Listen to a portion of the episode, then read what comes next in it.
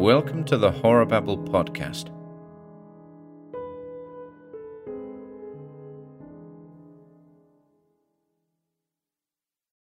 The Resurrection of the Rattlesnake by Clark Ashton Smith. Now, as I've told you fellows before, I haven't a red cent's worth of faith in the supernatural. The speaker was Arthur Avilton, whose tales of the ghostly and macabre had often been compared to Poe, Bierce, and Machen. He was a master of imaginative horrors, with a command of diabolically convincing details, of monstrous cobweb suggestions that had often laid a singular spell on the minds of readers who were not ordinarily attracted or impressed by literature of that type. It was his own boast often made that all his effects were secured in a purely ratiocinative, even scientific manner, by playing on the element of subconscious dread, the ancestral superstition latent in most human beings. But he claimed that he himself was utterly incredulous of anything occult or phantasmal, and that he had never in his life known the slightest tremor of fear concerning such things. Avilton's listeners looked at him a little questioningly. They were John Godfrey, a young landscape painter, and Emile Schuler, a rich dilettante, who played in alternation with literature and music, but was not serious in his attentions to either. Both were old friends and admirers of Avilton, at whose house on Sutter Street in San Francisco they had met by chance that afternoon. Avilton had suspended work on a new story to chat with them and smoke a sociable pipe. He still sat at his writing table, with a pile of neatly written foolscap before him. His appearance was as normal and non eccentric as his handwriting, and he might have been a lawyer or doctor or chemist rather than a concocter of bizarre fiction. The room, his library, was quite luxurious in a sober, gentlemanly sort of fashion, and there was little of the outre in its furnishings. The only unusual notes were struck by two heavy brass candlesticks on his table, wrought in the form of rearing serpents, and a stuffed rattlesnake that was coiled on top of one of the low bookcases. Well, observed Godfrey, if anything could convince me of the reality of the supernatural, it would be some of your stories, Avilton. I always read them by broad daylight. I wouldn't do it after dark on a bet. That one about the invisible phantasm with bloody footprints, for example. by the way, what's the yarn you're working on now? It's about a stuffed serpent that suddenly comes to life, replied Avilton. I'm calling it The Resurrection of the Rattlesnake. I got the idea while I was looking at my rattler this morning. And I suppose you'll sit here by candlelight tonight, put in Schuler, and go on with your cheerful little horror without turning a hair. It was well known that Avilton did much of his writing at night. Avilton smiled. Darkness always helps me to concentrate. And considering that so much of the action in my tales is nocturnal, the time is not inappropriate. You're welcome, said Schuler in a jocular tone. He arose to go, and Godfrey also found that it was time to depart. Oh, by the way, said their host, I'm planning a little weekend party. Would you fellows care to come over next Saturday evening? There'll be two or three others of our friends. I'll have this story off my chest by then, and we'll raise the roof. Godfrey and Schuler accepted the invitation and went out together. Since they both lived across the bay in Oakland, and both were on their way home, they caught the same car to the ferry. Old Avilton is certainly a case of the living contradiction, if ever there was one, remarked Schuler. Of course, no one quite believes in the occult or the necromantic nowadays, but anyone who can cook up such infernally realistic horrors, such thoroughgoing hair frizzles as he does simply hasn't the right to be so cold blooded about it. I claim that it's really indecent. I agree, rejoined his companion.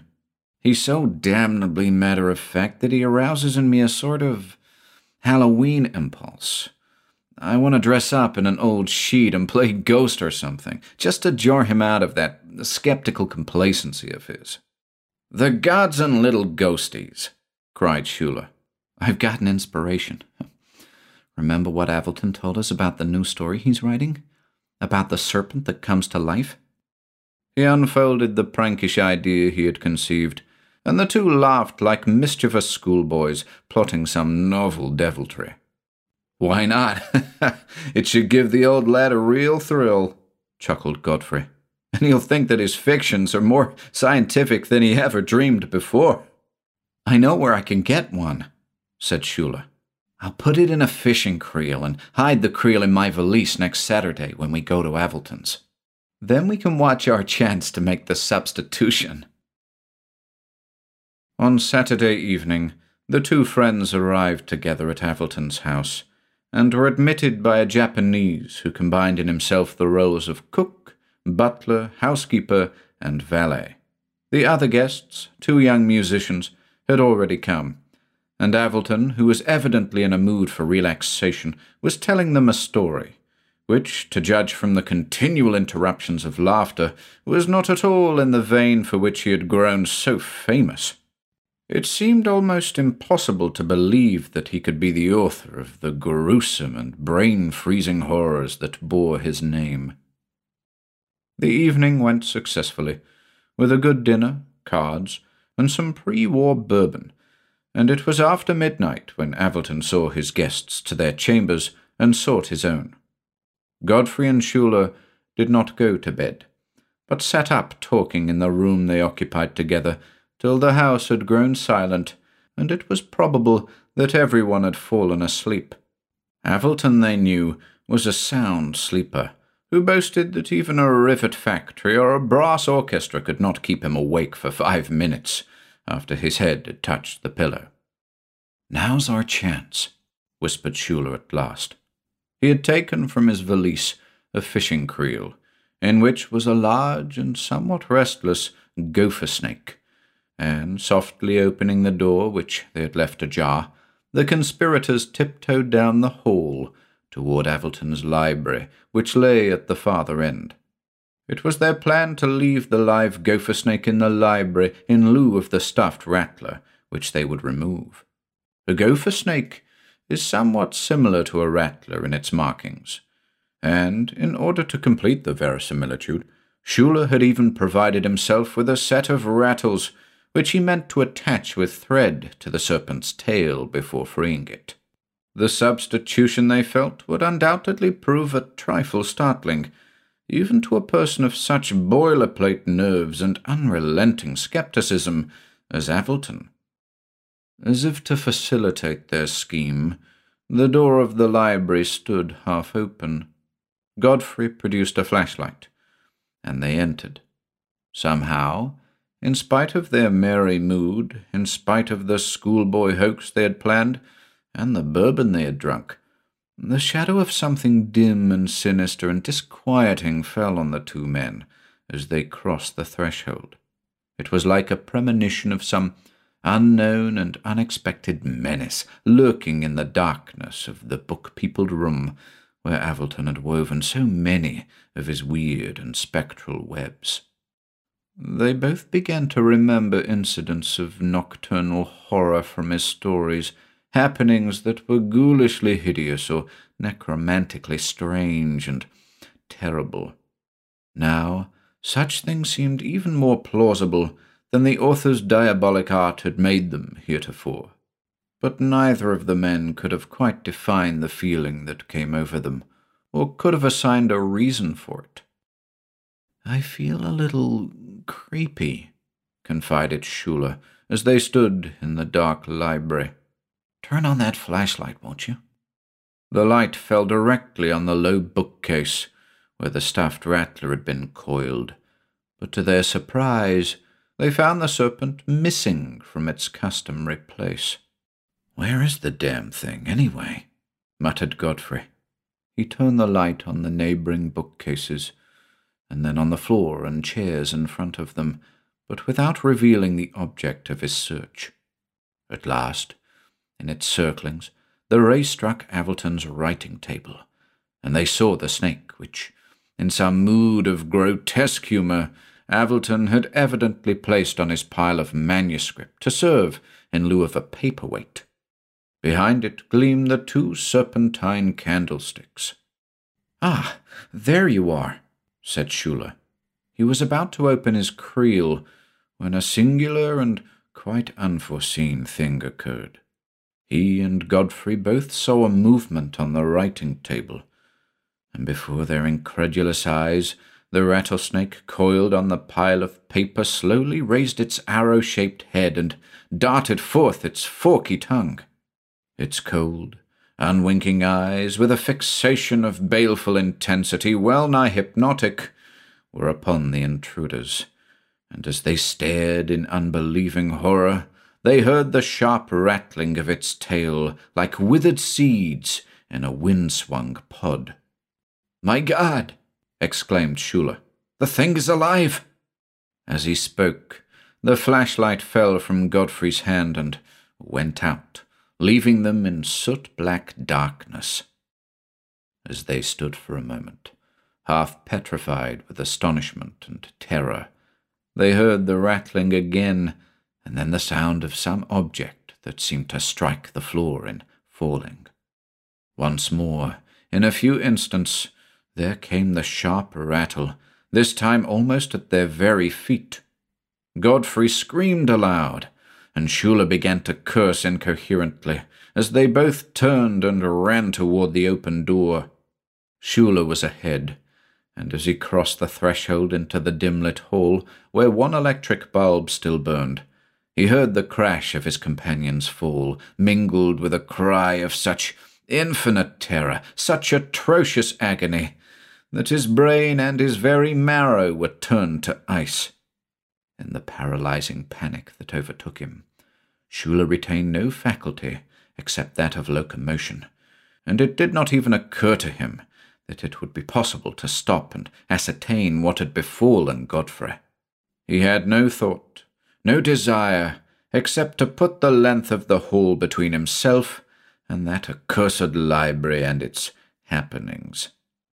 Avilton, dressed in pyjamas, stood at the door of his room. He had been aroused by Godfrey's scream of terror. What's the matter? the story writer queried, with a look of amiable surprise, which turned to a real gravity when he saw Schuler's face. Schuler was as white as a marble headstone, and his eyes were preternaturally dilated. The snake! Schuler gasped. The snake! The snake! Something awful has happened to Godfrey. He fell with the thing just behind him. What snake? You don't mean my stuffed rattler by any chance, do you? Stuffed rattler? yelled Schuler. The damn thing is alive. It came crawling after us, rattling under our very feet a moment ago. Then Godfrey stumbled and fell, and he didn't get up. I don't understand, purred Avilton. The thing is a manifest impossibility really quite contrary to all natural laws, I assure you. I killed that snake four years ago in El Dorado County and had it stuffed by an expert taxidermist. Go and see for yourself, challenged Schuler. Avilton strode immediately to the library and turned on the lights. Schuler, mastering a little his panic and his dreadful forebodings, followed at a cautious distance. He found Avilton stooping over the body of Godfrey, who lay quite still in a huddled and horribly contorted position near the door. Not far away was the abandoned fishing creel. The stuffed rattlesnake was coiled in its customary place on top of the bookshelves. Avilton, with a grave and brooding mien, removed his hand from Godfrey's heart and observed, He's quite dead. Shock and heart failure, I should think. Neither he nor Schuler could bear to look very long at Godfrey's upturned face, on which was stamped, as with some awful brand or acid, an expression of fear and suffering beyond all human capacity to endure. In their mutual desire to avoid the lidless horror of his dead staring, their eyes fell at the same instant on his right hand, which was clenched in a hideous rigidity and drawn close to his side. Neither could utter a word when they saw the thing that protruded from between Godfrey's fingers. It was a bunch of rattles, and on the endmost one, where it had evidently been torn from the viper's tail, there clung several shreds of raw and bloody flesh.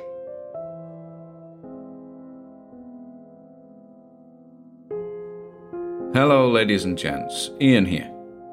Be sure to pop on over to our YouTube channel or Facebook page for regular updates.